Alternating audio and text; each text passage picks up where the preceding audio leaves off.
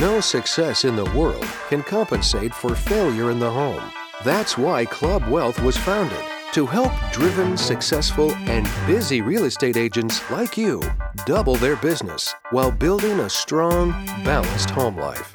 Join us each week as high producing agents and team leaders share their stories and unpack the principles and systems they've used to double, triple, and even quadruple their business while enjoying greater quality of life.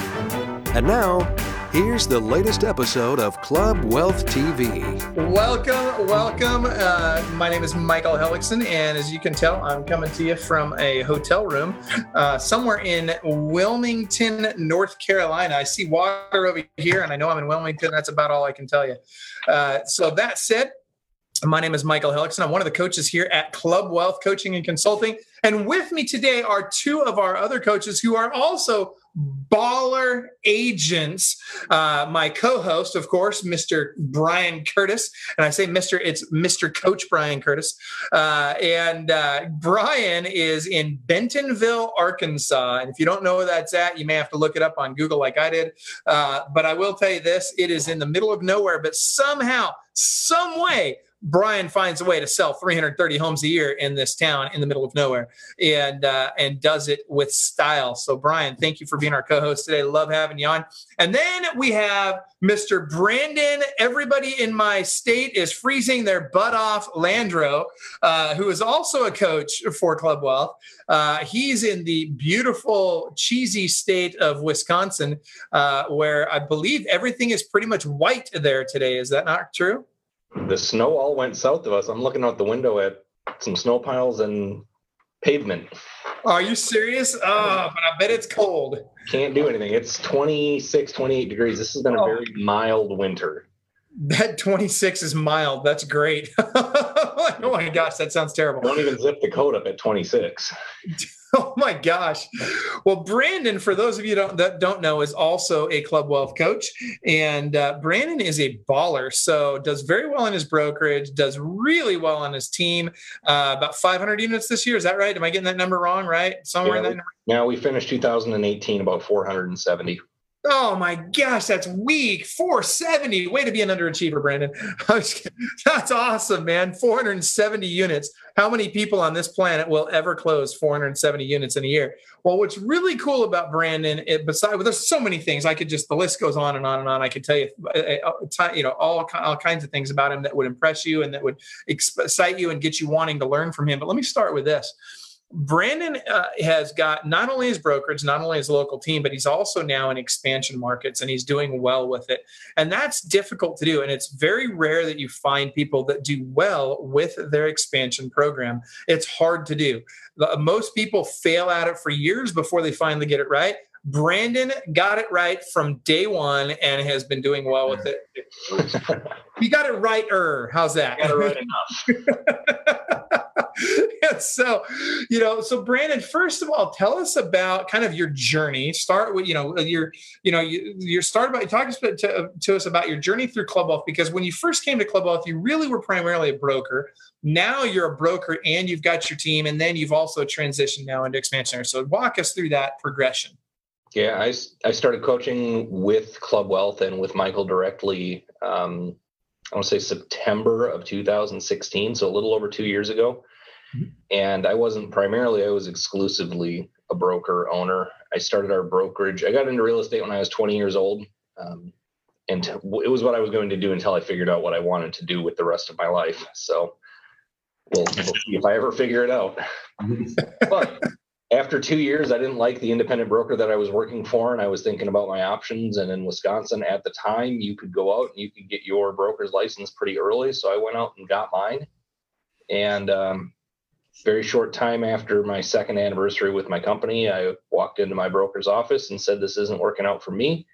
And they wished me well. And little did they know I was driving across town to go to the MLS and sign paperwork. And so at 22, going on 23 years old, we started our own independent brokerage. And um, that was in 2006. So now I'm been doing that for years and years. I went through one coaching company um, and nothing against them. I had some growth with that company, but I felt like I definitely plateaued after a little more than a year and took a few months off and realized I I got a tremendous amount out of coaching. Again, nothing against the other company. They got me where I was. I was happy with that, but I needed to grow and I needed more. So I started looking around online and found uh, Michael Hellickson and his offer to do 55 minute strategy session. And I think that turned into about two hours with me. And uh, I realized how messed up my business had been for so long and how much opportunity I really had in front of me. So I started coaching with Michael. And after he immediately told me, uh, you know, the, the brokerage is fantastic. You're doing some excellent production on your own. My wife and I worked together at the time. We were doing over 100 transactions a year just for the two of us.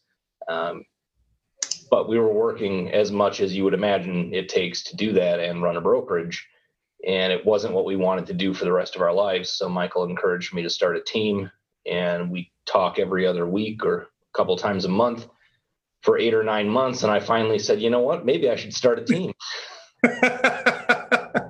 So i did finally uh, listen to coach michael and uh, with my wife's blessing we started the jennifer landreau real estate team.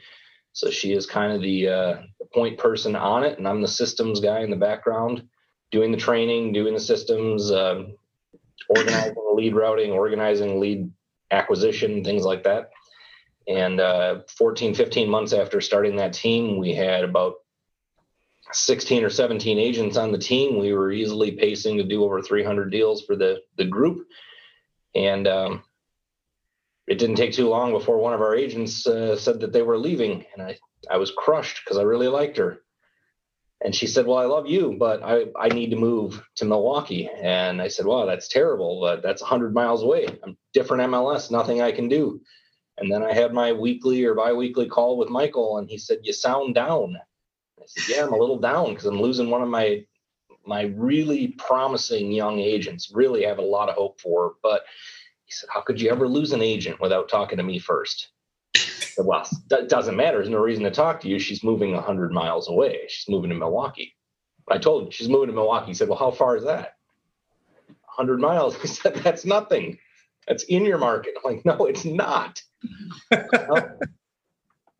we called her, we talked to her, we reorganized, and now in my email inbox, I've got the lease paperwork so that we can actually open brick and mortar in Milwaukee. So that's awesome.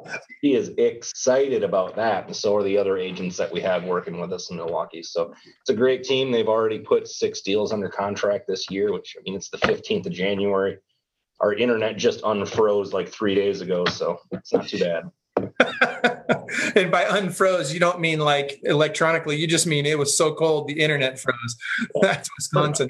So, well, you know, you, the, you, you, you, skipped over the best part of that story. The, the, we, we, we were, uh, well, not the best part, but one of my favorite parts. I remember that phone call when you when you had said, you know, oh well, it's not our market, and I'm like, what are you talking about? Like, you got to do this and and you're like well i just i don't know. She's already she's already canceled her license and she's moved on. And i said well does she like you? Yeah well do you like her? Yeah well okay get her on the phone like right now. And so brandon's like what? Okay. And so he literally gets her on the phone right then and there. And i call and, and i'm talking to her with brandon. So we get a three-way call. And i'm like hey do you enjoy being on the team? Yeah, I really loved it. It was hard to move, blah, blah, blah. And and you've already moved to a new company, right? Yeah, yeah, I already moved to this new company. I said, listen, wouldn't it be great if you could have all the tools, technology, systems, and support that you had in Appleton? Wouldn't it be great if you could have that in Milwaukee with Brandon? Well, yeah, I'd love that, blah, blah, blah, blah fantastic. And she committed right there on the phone. She's like, okay, I'm doing it. Let's go. And all of a sudden, Brandon's got an expansion team, and uh, and you're killing it there. Six transactions already this year. And by the way, as the as of the recording of this video, uh, it's the 15th of the month. So you know, 15 six transactions in the first 15 days of the year. Fantastic. And that's an expansion team. Right. That's with five agents in that market right now. So now that we have our our lease in place we're going to get a little bit more serious about recruiting down there. We made a plan, a schedule for me to be there every week. Um, and that's it's part of the commitment that you have to make if you're going to expand. And I know that we have other coaches in Club Wealth who do expansion on even um, even a bigger scale geographically, and they're in different states. So being in one place or another week to week is not possible. Uh, it's not realistic anyway. But for me, being 100 miles away, being less than a two hour drive away, there's no reason that I can't be there every week and giving as much support to those people every week as as I give and have been with our Appleton agents and how I got them off the ground as fast as you know we kind of have a history and a track record of doing so. So oh, go ahead, Brian. So, Brandon, and I think you hit on something that's very important. As someone who's uh, done expansion, failed at expansion, succeeded at expansion, just, just, all the all the iterations throughout the whole whole thing if I could go back in time, you know, I would move myself, have a different location, and then have an expansion team an hour, two hours, three hours away. I'm, I'm a little jealous in my market. Realistically, the closest expansion market that I could have that would be reasonable is probably four or five hours away. Um, that being said, I think a lot of people want to go and just do this. You know, hey, we need to go over here. We need to go over here. You know, oh, I know somebody in, in Houston, so I should start an expansion team there it's so much easier when it's hyper you know it's ex, when it's an extreme extension of your local market. Because again if you have a crisis there right now you can hang up this phone call and be there in two hours. Whereas okay. if you're sick having plane right away it, it not only can't you do that but you also won't. And i don't know how else to say that but the reality is if you're looking at expansion, if you're watching this webinar, you're like, yeah, I want to expand. It's great because Brandon had so much success and I want to follow his model. By the way, do it. But the first thing you want to look at is can I do it without changing states? Because that's one of the biggest things that people have to deal with. You know, people call me sometimes and they're like talking to me about a contract in another state. I don't know. I've never, you know, I've never studied there. And even though I've studied that contract, I'm still not nearly as proficient on it as the state that I'm in. And I just want everyone to know the best place to start expansion is in your same state because all the rules still apply and there's no you know you'll have some board differences but at the end of the day you understand the contract and you understand the process from a to z and i think that that's really important and uh, congratulations on having that opportunity you know, I think also not only all for all the reasons you just mentioned, Brian, I 100% agree. You you know, it makes it a lot easier if you can drive there versus having to get on a plane there. It's funny. I was, I was listening to uh, Dolf de Roos back in the day. I don't know if you guys remember Dolf de Roos. He was a big investor guru guy, and I was listening to an event he was doing one day, and he says, uh, you know, you never buy an investment property anywhere you can't drive to for the same reason, right? And so, uh, the other thing that came to my mind as you were talking about that, uh, Brandon, you know do you really do you have an official team leader there now, uh, or are you really kind of acting as the team leader in that in, in that area right now? I think there it's a it's a bit of a hybrid. So kind of like a squad leader, and, and yeah, you're being. I, I, think that's more of an accurate mm-hmm. depiction for the people that are more familiar with kind of the the terms that we use with Club Wealth. A squad leader being somebody like in Appleton, in my current office, I have a couple of squad leaders. Just because the number of people it wasn't fair for me to say well come to me with everything any questions that you have any problems that you have because as i get more and more watered down i just wasn't available as quickly as i needed to be. So marion that the original agent who persuaded me to move in that direction has taken on that role. She's meeting with them, going over scripting. She's going over their CRM, practicing with them. I'm doing Zoom video conferences with them to make myself, you know, it's more real. That's the reason that we do this instead of just an audio call. It's more real when you can look at somebody and see who they are and see their expression, their tone, their inflection. You know when they're looking at their phone and not listening to you. So uh, we've we've done as much as we can, but Marion has, has really stepped up into kind of that squad leader role for me, where she's boots on the ground all the time. One of the hardest working 21 year old I've ever met. It's pretty cool. Well, but to your point, okay, so you've got essentially a squad leader level, squad leader level person in that market.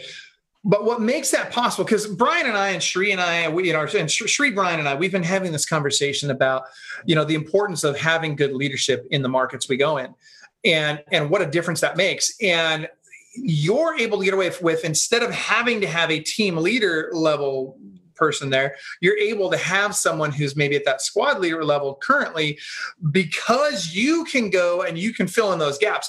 If you were not going there and this is something you and i have talked about on our coaching calls mm, quite a bit is the necessity for you to go there on a weekly basis right now to really launch that market properly to bring the value to the agents and that you know on that team to recruit while you're there you know. So you're and you're killing multiple birds with one stone right? So you're you're you're there to support the team but you're also recruiting on those trip on those weekly trips.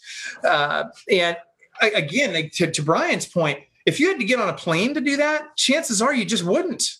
And I don't know that you can build and, and somebody will prove me wrong and whatever but i just i have not seen anyone really be as amazing at building a remote expansion team that they have to fly to as and, and had the success with it that you're already having with your team that you can just drive to. I think the allure of of starting that expansion team in a market that you have to fly to is usually this kind of the same thing that made me expand to Milwaukee. Your aunt has her real estate license and she's always been a mediocre real estate agent, but you think, man, I could really help her and I could build something around her. And maybe you could, but what you are forgetting is the value that you as a team leader are bringing to your team, how much they are growing because of you. And when you take yourself out of the equation and all you have is somebody who, somebody else who really enjoys what you do, but maybe hasn't developed the leadership skill set yet, why are you going three a three hour flight away when you know my my local market has roughly 500,000 people in it. Milwaukee has 26% of the people that live in my state live in Milwaukee Metro. It's one and a half million people out of 5.7 million in the state the prices are higher the people are all there the inventory is there the agents there have different issues than than the agents in our market but it's still relatable because i know where it is. I know i've been there. I understand the areas. And they they're getting that benefit from me that they were that our appleton green bay agents are getting from us here. So i just feel like you're you're being drawn to expand into a market that you have no idea about because you happen to know somebody who happens to have a real estate license as opposed to going and finding that person in markets that you do know and you can take better care of yeah, it's interesting you say that because I think as agents, I don't know, I don't know if you guys do this, Brian and Brandon, but I certainly do. I and I have to, I have to fight myself to not do this. But there are times when I feel like I just take on projects, right? Because I know I can help this person. And oh my gosh, I just, I know I can make this work. And I forget that, man, I got all this other stuff going on. And dude, I might have to spend a lot of time with that particular person to, to get them productive, to make that this situation work. And as I'm hearing you say this, I'm thinking about the lessons that, that Brian and Sharina have been learning through our experiences with expansion. And and the importance of you know having that leadership in place. And and and i i agree. I don't think there's any substitute for you the team leader right? I, I just you know in brian and Sri and i in our case you know i think you know really markets that we should be focusing on are markets that you know brian can drive to or i can drive to or Cherie can drive to um, so that you know and then we need to have that commitment level where we say okay well i'll go do a meeting once a week in that market. You know i'll do i'll do the you know i'll spend a day a week in that market. Um, and i almost think if you're not willing to do that, you know, it's going to be a much a much steeper uphill battle. I don't know, Brian. What are your thoughts?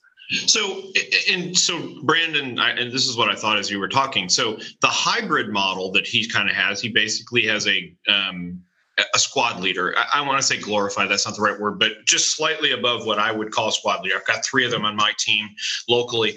But to hit to the point though is what I found is that the branding can step in and answer every single question. Whereas, again, if I'm trying to answer a contract question in the state of California, I'm licensed in Arkansas. I've never done a real estate transaction in California.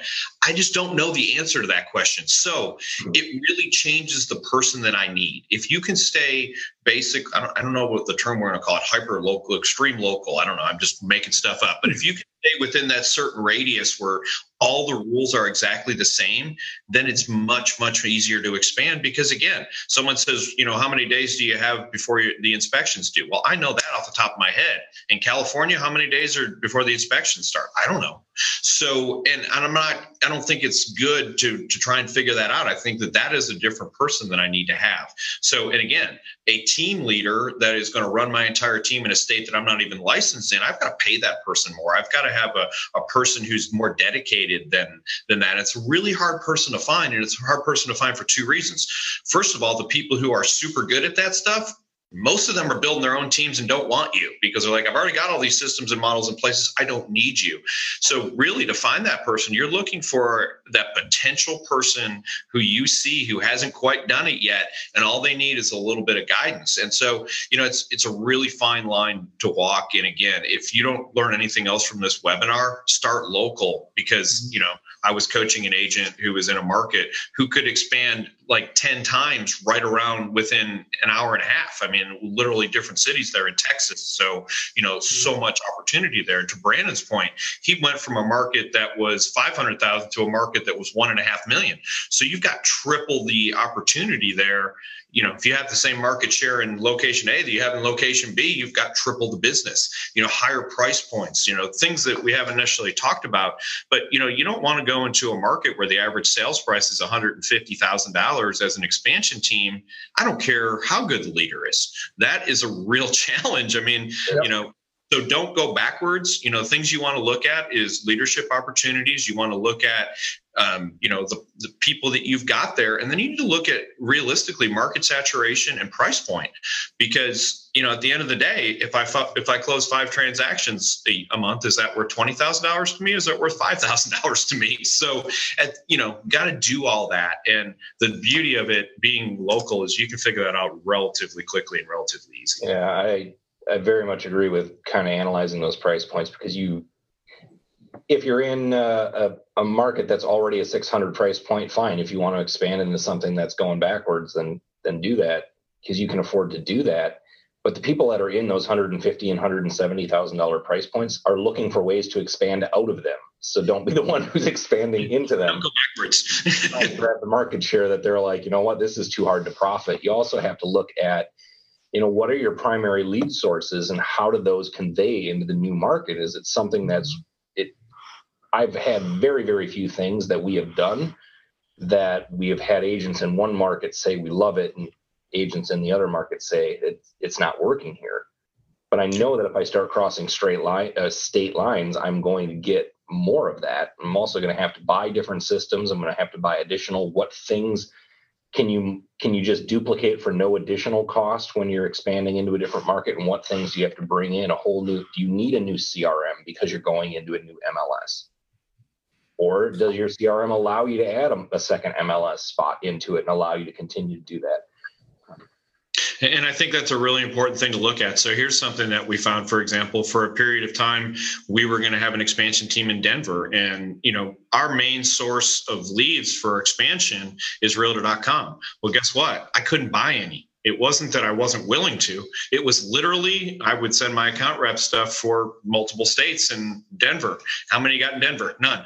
So, you know, those are that's a reality too. If you're going to go into a different market and you're, you know, you're a Zillow guy, a realtor.com guy, Ylopo, whatever, you know, sync, whatever it is that you're using, you better make sure that you can go in there and buy leads if if that's your model. You know, that's our model. We buy leads, we prospect, but ultimately, if I can't buy any leads and that's how I'm that's, that's what I'm promising my team, you know, I need to do that research before I join the MLS and do all this other stuff. So, you know, definitely look at that. Just because you can buy leads in your local market doesn't mean that you can buy them in a different market. There's different demands and different price points of those leads too. So when you sit down and figure out ROI, you know, so you're paying fifty dollars a lead in in location A, and all of a sudden you're paying you know ninety five dollars a lead in location B. You know, the average sales price is the same. So right there, you you know, all those things are really important to look at to make sure that you're not just going you know headlong into something without having any opportunity to know what's going to happen. Sounds like you're talking about running a business like an actual business. I I, I think that's probably a good idea, right? it's funny. But I'm I'm laughing because you know I, I, I, a lot of people just don't think of that, but it's important. The other thing, and you guys kind of touched on this a little bit, and it really it's important, and I hope everybody that's li- that's watching right now listens very carefully to this. You guys, when you expand in, into another market, you got to remember to continue to do business in the market you're in, right?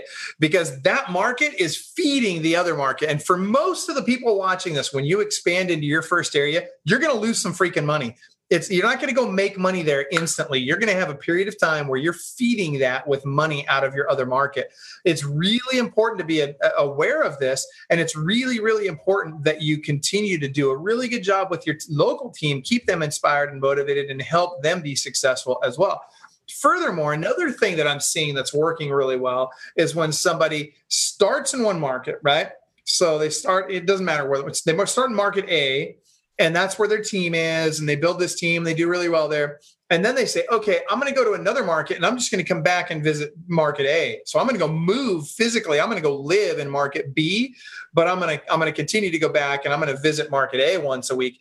That's actually really a lot easier than doing it the other way around if you're willing to move which most people aren't. But if you are willing to move or maybe you're even desirous to move that's a great way to do it for two reasons. Number one because you've got the leadership in place where you were in market A to make up for you being gone. You've got squad leaders in place, you've got staff in place, you've got all the people there that you need to keep things working well before you make that move to market B. When you go into market B, now you're there and it takes somebody with high energy and and, and that's really focused and game on to make that happen and to grow that market.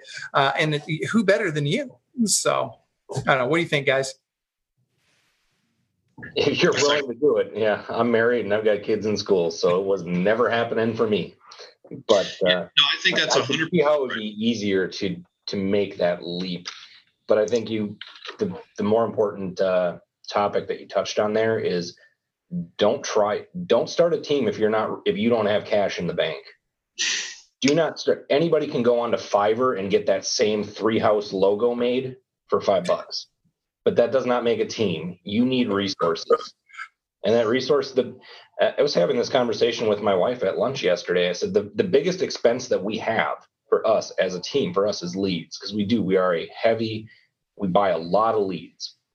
The second biggest expense, and I don't, I don't know if this ever even really occurred to her directly, but the second biggest expense of our team is me stepping out of production. Mm-hmm and I had to do it to be able to have to support the number of agents that we did. So if you think that you're going to start a team or if you're going to start an expansion team with no money in the bank, thinking that you're going to start turning dollars day one, well, I got news for you. Even if you get three great agents who come on day one with all their cousins waiting to buy houses, you're still not making any money for 45 days. You're still losing money for six weeks.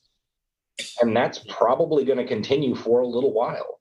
So if you're not prepared for that, it's I thought about it like uh, when I added, you know, radio advertising. I wasn't going to do it day one if I wasn't prepared to do it for a year.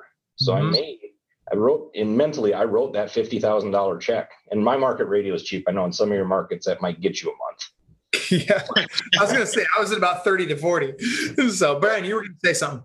But I wouldn't do it if you weren't committed to doing it because you, you can't you're dealing with people's lives and people's incomes, and it's your job to support them and give them the systems. Michael and I have said this and talked about this quite a bit. It's our job to build the systems to allow them to be successful. It's their job to become successful, put in the work. Yep. If you're not building the systems, you're not doing your part. And if you don't have the resources and the time, you're not doing your part. So be- well, you have all the control in the world over the one and almost none on the other. So go ahead, Brian.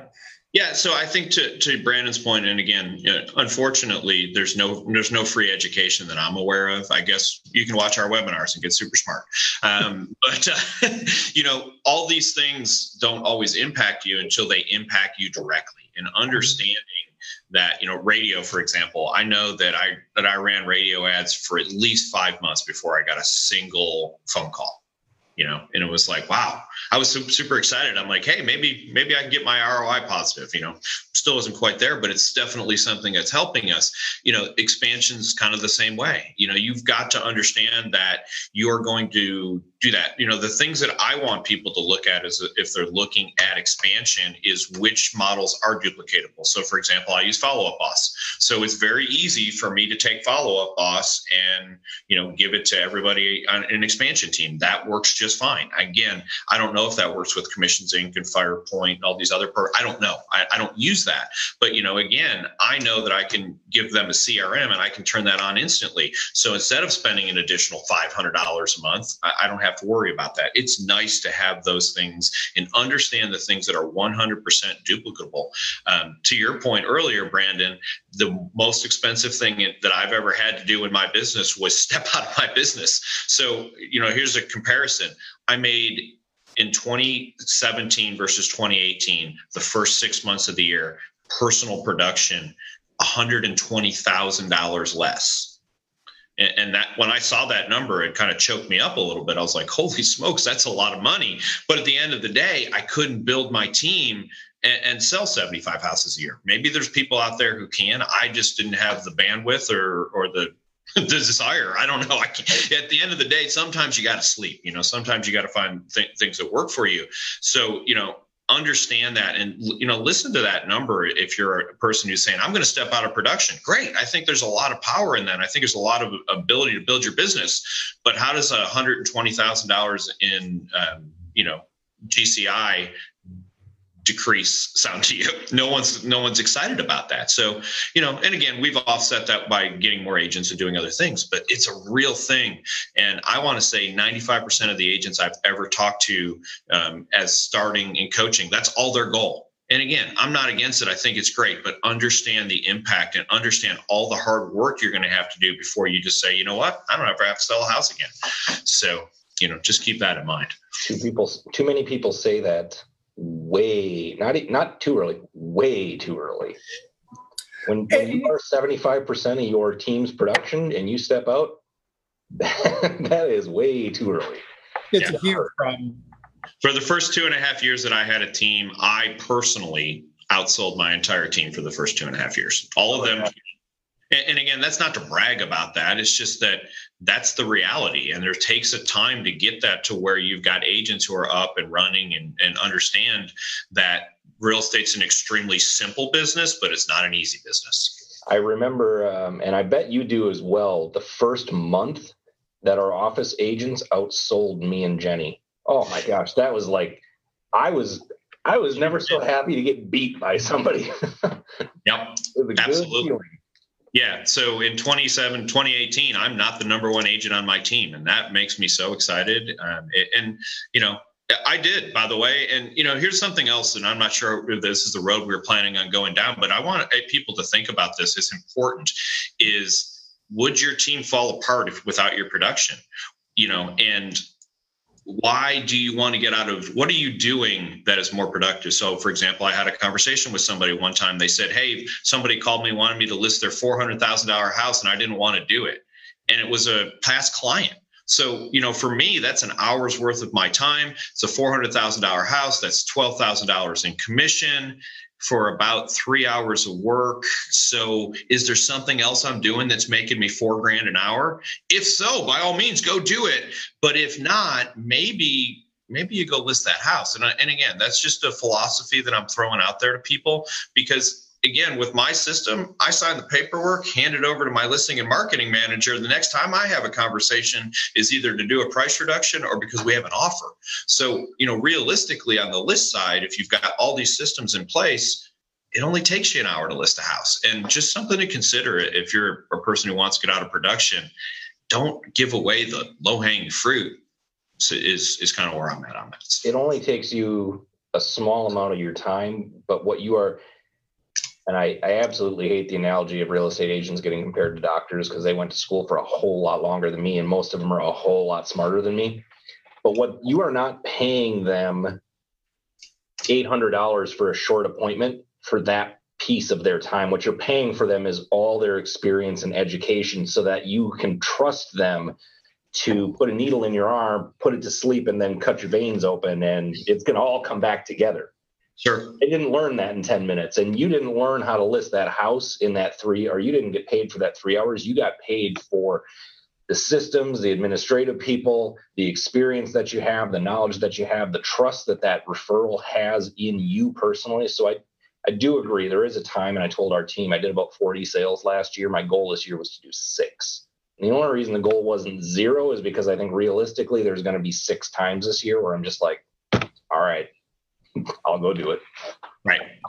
And, and, you know, and, and to me, that's you know, that doesn't mean that Brandon's out lead generating every day. What that means is his best friend called, his brother called, his a, a house that a guy's he's sold five different listings to called because he wants them to sell another house. Those are the easy things that we do, and you know, take advantage of that. That's that's great. And you know, I'll probably sell ten to fifteen houses this year.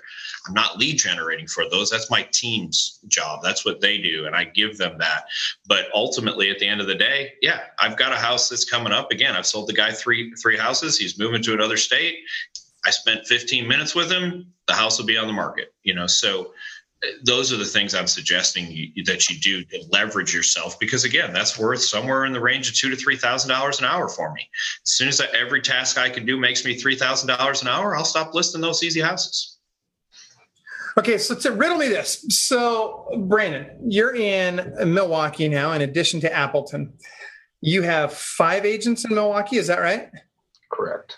How did Correct. you find more interviews this Friday? Five currently, more interviews on Friday. Okay, so how many interviews do we have on Friday? Four interviews confirmed. So fantastic. Knowing what I know, two show up. Yeah, then that's okay. That's all right because at least we know two will show up, right? So, but what I want to what I want to key in on is a couple of things. Number one, uh, are you using WizeHire at all? Absolutely. Okay, so you are using number number one. I'm running four or five ads on WizeHire at any given time. Love it. Okay, and that's good. And, and, and, for you guys, WizeHire, for those of you that don't know this, WizeHire sponsors Club Wealth TV, uh, and we love them, right? Go to clubwealth.com forward slash WizeHire, or is it, maybe it might be wizehire.com forward slash Club Wealth. I can't remember, but you get the discount there. And uh, at the end of the day, they're great, right? They do a really good job of, of helping to feed that pipeline on the front of the funnel. What, what your five people that you've got in uh, in Milwaukee now, where did they come from? How did you find those five? Uh, the one came in through WizeHire and then eventually moved to Milwaukee, so that's kind of what started everything. Mm-hmm. But WizeHire gets credit for for that. Cool. Uh, second one that came on was also through WizeHire. Okay. Third one that came on was through WizeHire, and the fourth and fifth one were our agents talking and letting other agents that they worked with know that there's an opportunity over here. Okay, so this is good. I'm like, so I like where we're going with this. So, okay, so you've got a couple of different lead sources, right? It's just like in your real estate business. You got to have multiple lead sources. You cannot have one freaking lead source. Ideally, you want to have a whole bunch of them. So, you, you know, I don't need one lead source that gets me a thousand transactions a year. I need 500 lead sources that give me two transactions a year, right? I want to have that diversity. Maybe that's a little extreme, but a little bit, but you get the point, right? Like if I, would rather have 20 transactions bringing me 50 transactions or 20 lead sources bringing me 50 transactions a year each, because now I'm diversified. And when one dries up, the rest are still kicking off leads. Um, so in, th- this is the same thing in your in your recruiting efforts. So with those ones that the agents brought in, what are you doing to incentivize those agents to bring people in? Are you paying them a whole bunch of money? Or are you doing what, what are you doing? I do actually pay our agents a referral on the first 10 transactions that somebody that they bring in does. Um, that happens for our brokerage, for our team in Appleton, our team in Milwaukee. That if if you start the conversation for me and you think that they're a good fit, I think that's a really good referral because I don't think that it's not enough money that the agent is going to say, bring this person into my team if they don't like them.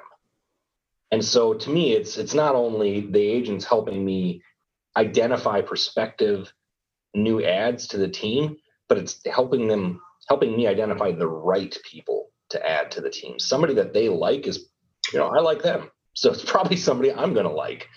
And uh, we were, I was having this conversation with some string on Facebook the last few days. And do you hire everybody who interviews for your team or who wants to? like, absolutely not I, I turn away way more people than I tell Michael about. you, you turkey. Oh my gosh.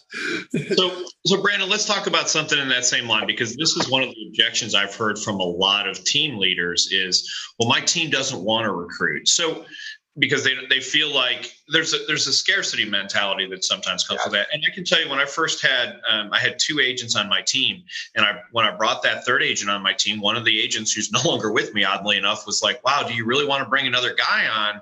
Because now what we're doing is we're you know we have X number of leads, and we're you know we're not getting enough leads, we're not going to get enough support." And you know one of the things that I've spent ever since that happened is spent a lot of time explaining to our agents how beneficial it is for our team to be bigger because there are tons of benefits from that you know? The reality is if you have two agents on your team and they're both out showing houses then you know you can't help each other. If you got 15 20 25 there's always someone who's available to help the other people. So you know you create leverage around these things and we have to give benefit to our agents for recruiting people. Otherwise they go into that scarcity mentality of hey well i don't i don't want that because more agents means less leads. That means less opportunities. It's actually not true because the truth of the matter is the more transactions we do the more likely Homelight sends me more leads now. Effective Agent sends me more leads now. Xome sends me. Anybody I sign up with goes, wow, you guys did, you know, three, four, five hundred transactions versus you guys did 10 transactions last year they're not excited about that and there's not the synergy that's created. So if agents don't understand that on your team make sure you're explaining to them it's not just that the the money you're going to pay them but it will literally help them if we work together. And that's you know how have you gone about that? Have you done similar things? I, I absolutely agree because it's all sorts of different pieces that go into that but they have to know um, they have to know and trust that i'm never going to let the lead generation just plateau and keep piling on agents. I'm not going to operate like that. There's always going to be an abundance.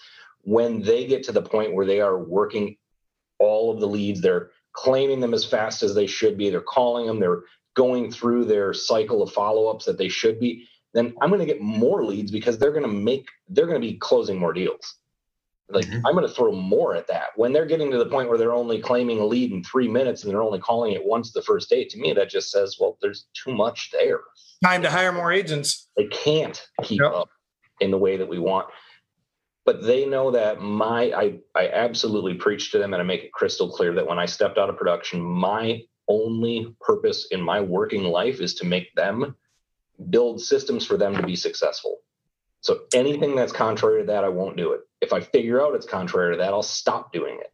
And I'm going to continue to find new ways that I can help them improve their business. We're hiring a showing assistant for the team because we need people. We have people who are reaching out to our internal Facebook group saying, can somebody pick up this shift so that I can go and show these houses? Or can somebody go and show these houses so I can go to a home inspection? I'm like, guys, why don't we just get somebody with a license who doesn't care to go out and show houses, but make themselves available to everybody so that we have more opportunity because our agents are busy because we buy a lot of leads. And if anybody is out there, and well, there is going to be somebody out there right now thinking that's all they do is buy leads and that's how they make it all work. I am mm-hmm. absolutely not against buying leads. Um, I think the real estate agents who think, oh, buying leads online is is dumb, it's bad business, it's I won't ever do it there it, i run it like a business. There's a cost of customer acquisition and there's a return on my investment. When those things are in harmony and those things are working well together i'm going to keep doing it. Mcdonald's didn't just sell hamburgers to the people that they knew. They advertised. They sold them to everybody. If you want to grow you got to advertise. You got to pay to acquire customers. So that's what we did. And that's we do a lot of it Absolutely. You know, one of the things too that you talked about, uh, and sorry, Dan, uh, Coach Dan Balter just walked in. Check it out. Say hi to Dan. Woo! All right. So that said, um, you know, w- when you talk about growth and you talk about okay, when we add more agents, what does that? How does that impact the other agents already on the team? One of the things that you guys didn't mention, and you mentioned a lot of great benefits from that, but one of the things you didn't mention that's huge is the market dominance, right? Now, everywhere you go, you're seeing more of your signs. You're involved in more transactions. You're you're you're, you're just you're all over that marketplace more than you were before, and that attracts more business. Frankly, signs are one of the biggest pieces of this, right? the more signs I got in the ground, the more interest I have in my team. And that doesn't just go for the yard sign, that goes for like bandit signs, it goes for di- directional arrows, the whole nine yards. But all of a sudden now, I've got better momentum, and the perception in the marketplace is that we are the ballers, and that attracts people to our team, both in terms of clients and in terms of additional agents that want to join our team. So that momentum is really, really important, and it takes a while to get to that momentum. You've got to be at that 250 to 300 transactions a year mark before you even begin to start feeling it. But once you get there, it takes off. It's like a locomotive, right? It takes a little bit of time to get it going down the track, but once it is, it's got momentum. It's hard to stop. I absolutely agree, and I think there are agents in in our structure. We have we have team leads, listing agents, we have buyers agents, uh, we have transaction coordinators. So we have agents who are exclusively working with buyers, and I always just let them know in your first year in real estate, or if you're an agent who's not producing at a high level, on an average year, you're going to list two or three houses.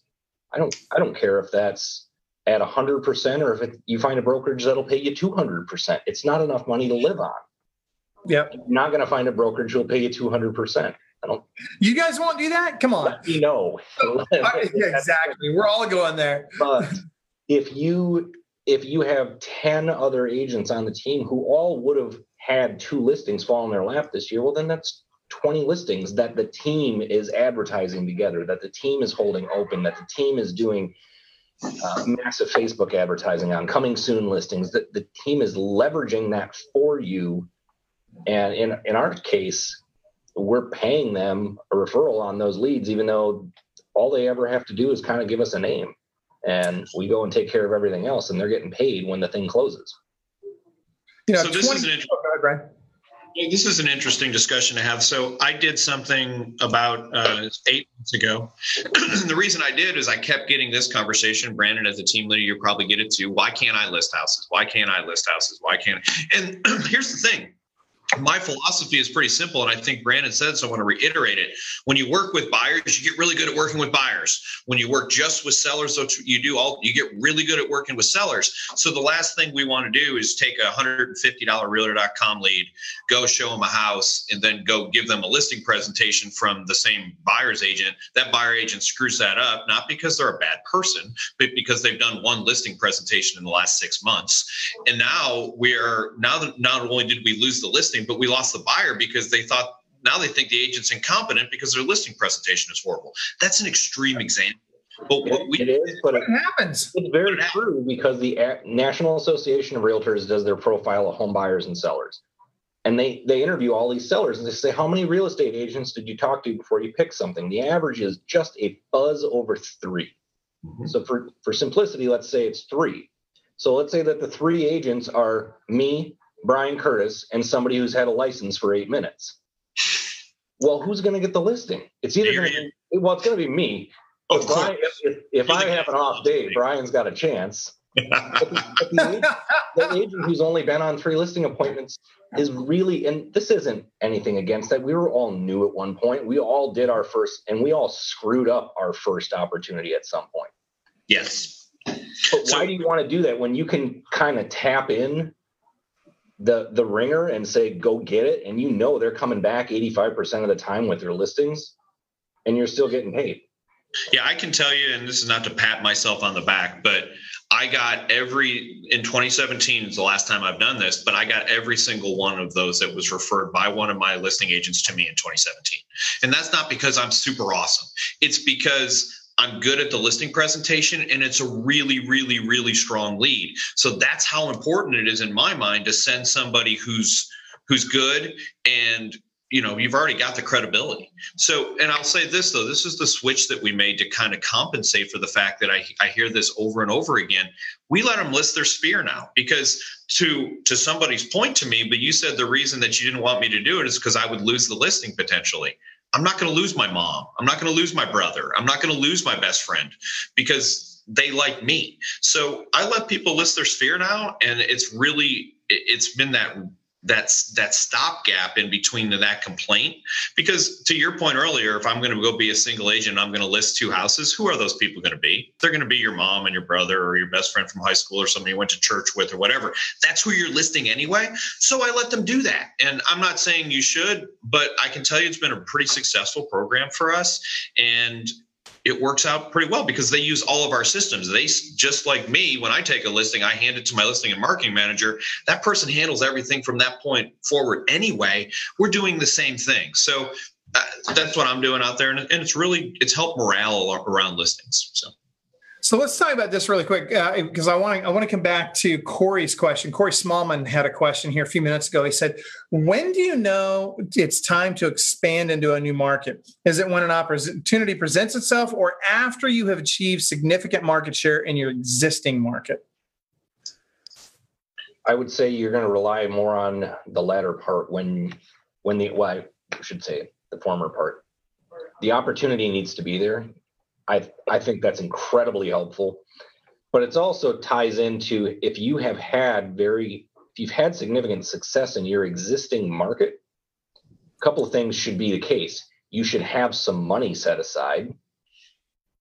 If you're broke, you have not had significant success in your existing market. I know a lot of agents who sell a lot of homes and don't make any money because they spend a dollar to make a dollar and four cents. So if that's your system, Please don't go duplicate. yeah, don't go duplicate that. But if you have if you have a running, well-oiled machine and you're like, you know what, I could step away and spend a little bit of attention on something else right now, and I've got the resources, the capital, so I need the time and the money to put into this. Then it you know, and you, I, I, Brandon, I think what you just said really illustrates a very important point, which is that expanding into new markets it, it it magnifies everything you're doing, whether good or bad. It magnifies it, right?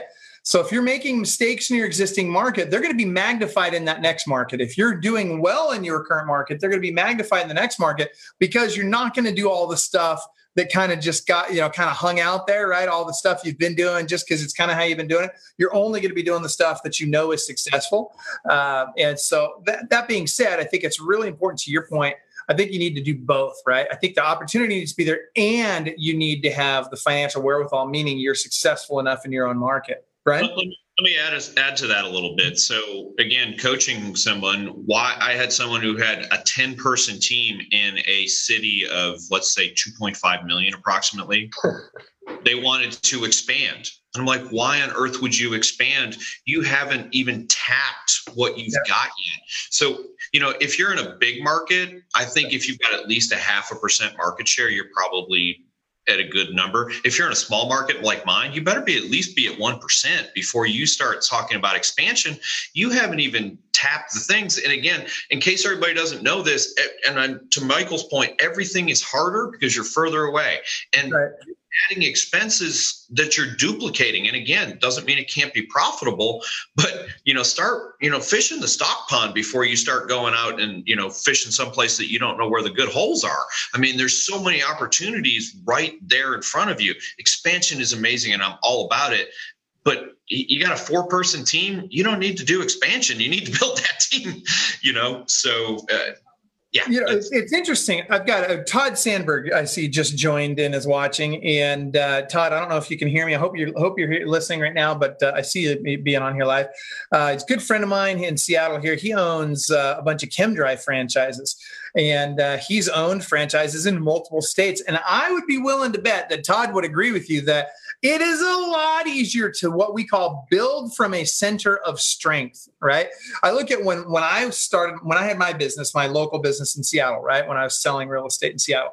I started off in Bonney Lake and actually it was in Federal Way and then I grew to Bonney Lake and then I grew to Tacoma and then I grew to just north into Kent and Renton and and and I just I started growing but I was making leaps of 5, 10, 15 minutes away, not an hour away or 2 hours away or 5 hours away. I eventually grew into those areas and it was a, it was more affordable it was easier and it was natural and that what that also allowed me to do is i had coverage right because the other thing that happens is when you go into a new market you all of a sudden start bringing in leads in that new market and somebody's got to freaking service those leads well when you get one agent in that new market and you start having success a little bit, you know, but you start getting these leads, you're, you've got the systems and lead flow and all that in, in place.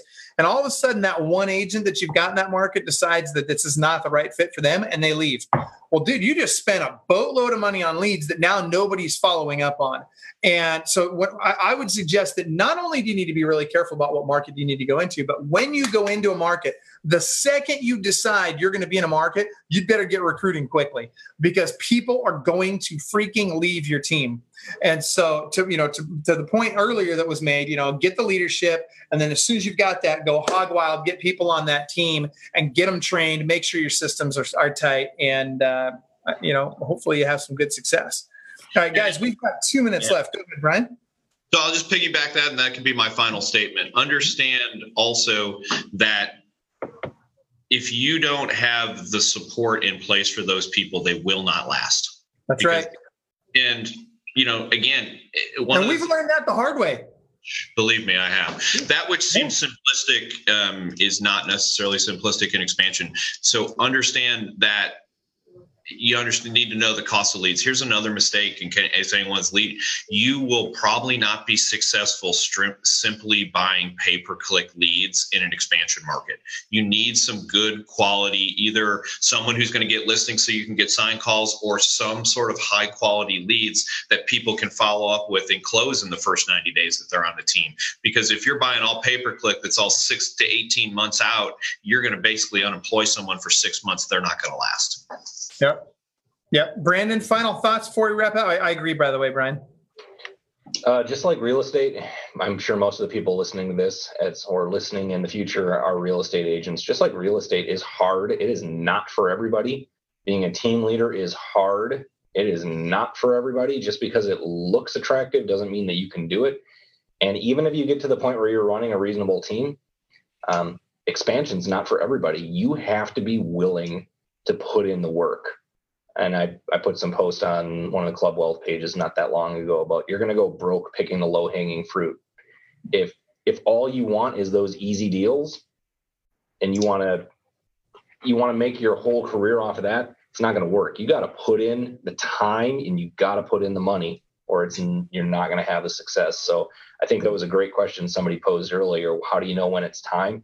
you need those resources. And I think the most important resource you need is your own time. Yeah, fully agree. I love it. You know, and there's no substitute for it, especially when you're building an expansion market. Guys, seriously, great conversation. Really appreciate your time today, both of you, uh, and the lessons learned. And I'll tell you, you guys, for those of you that haven't considered expanding already, you should be considering. If you're a team leader right now, you should at least be considering it. Have the conversation with your coach. Don't do it until you and your coach agree that it's the right time and that you're the right person to make it happen. That said, really appreciate today's conversation. Everybody, have an awesome day. Remember, go to clubwealth.com forward slash TV. Subscribe to our podcast there. These conversations that we have on Club Wealth TV Live get transcribed into a podcast so you can listen to the audio and you can see some written comments on there as well. Have an awesome day. And remember, you guys, at the end of the day, there's a world class beast just dying to get out. You got to choose to unleash that beast. So go do something at a world class level today. Have a great day, everybody.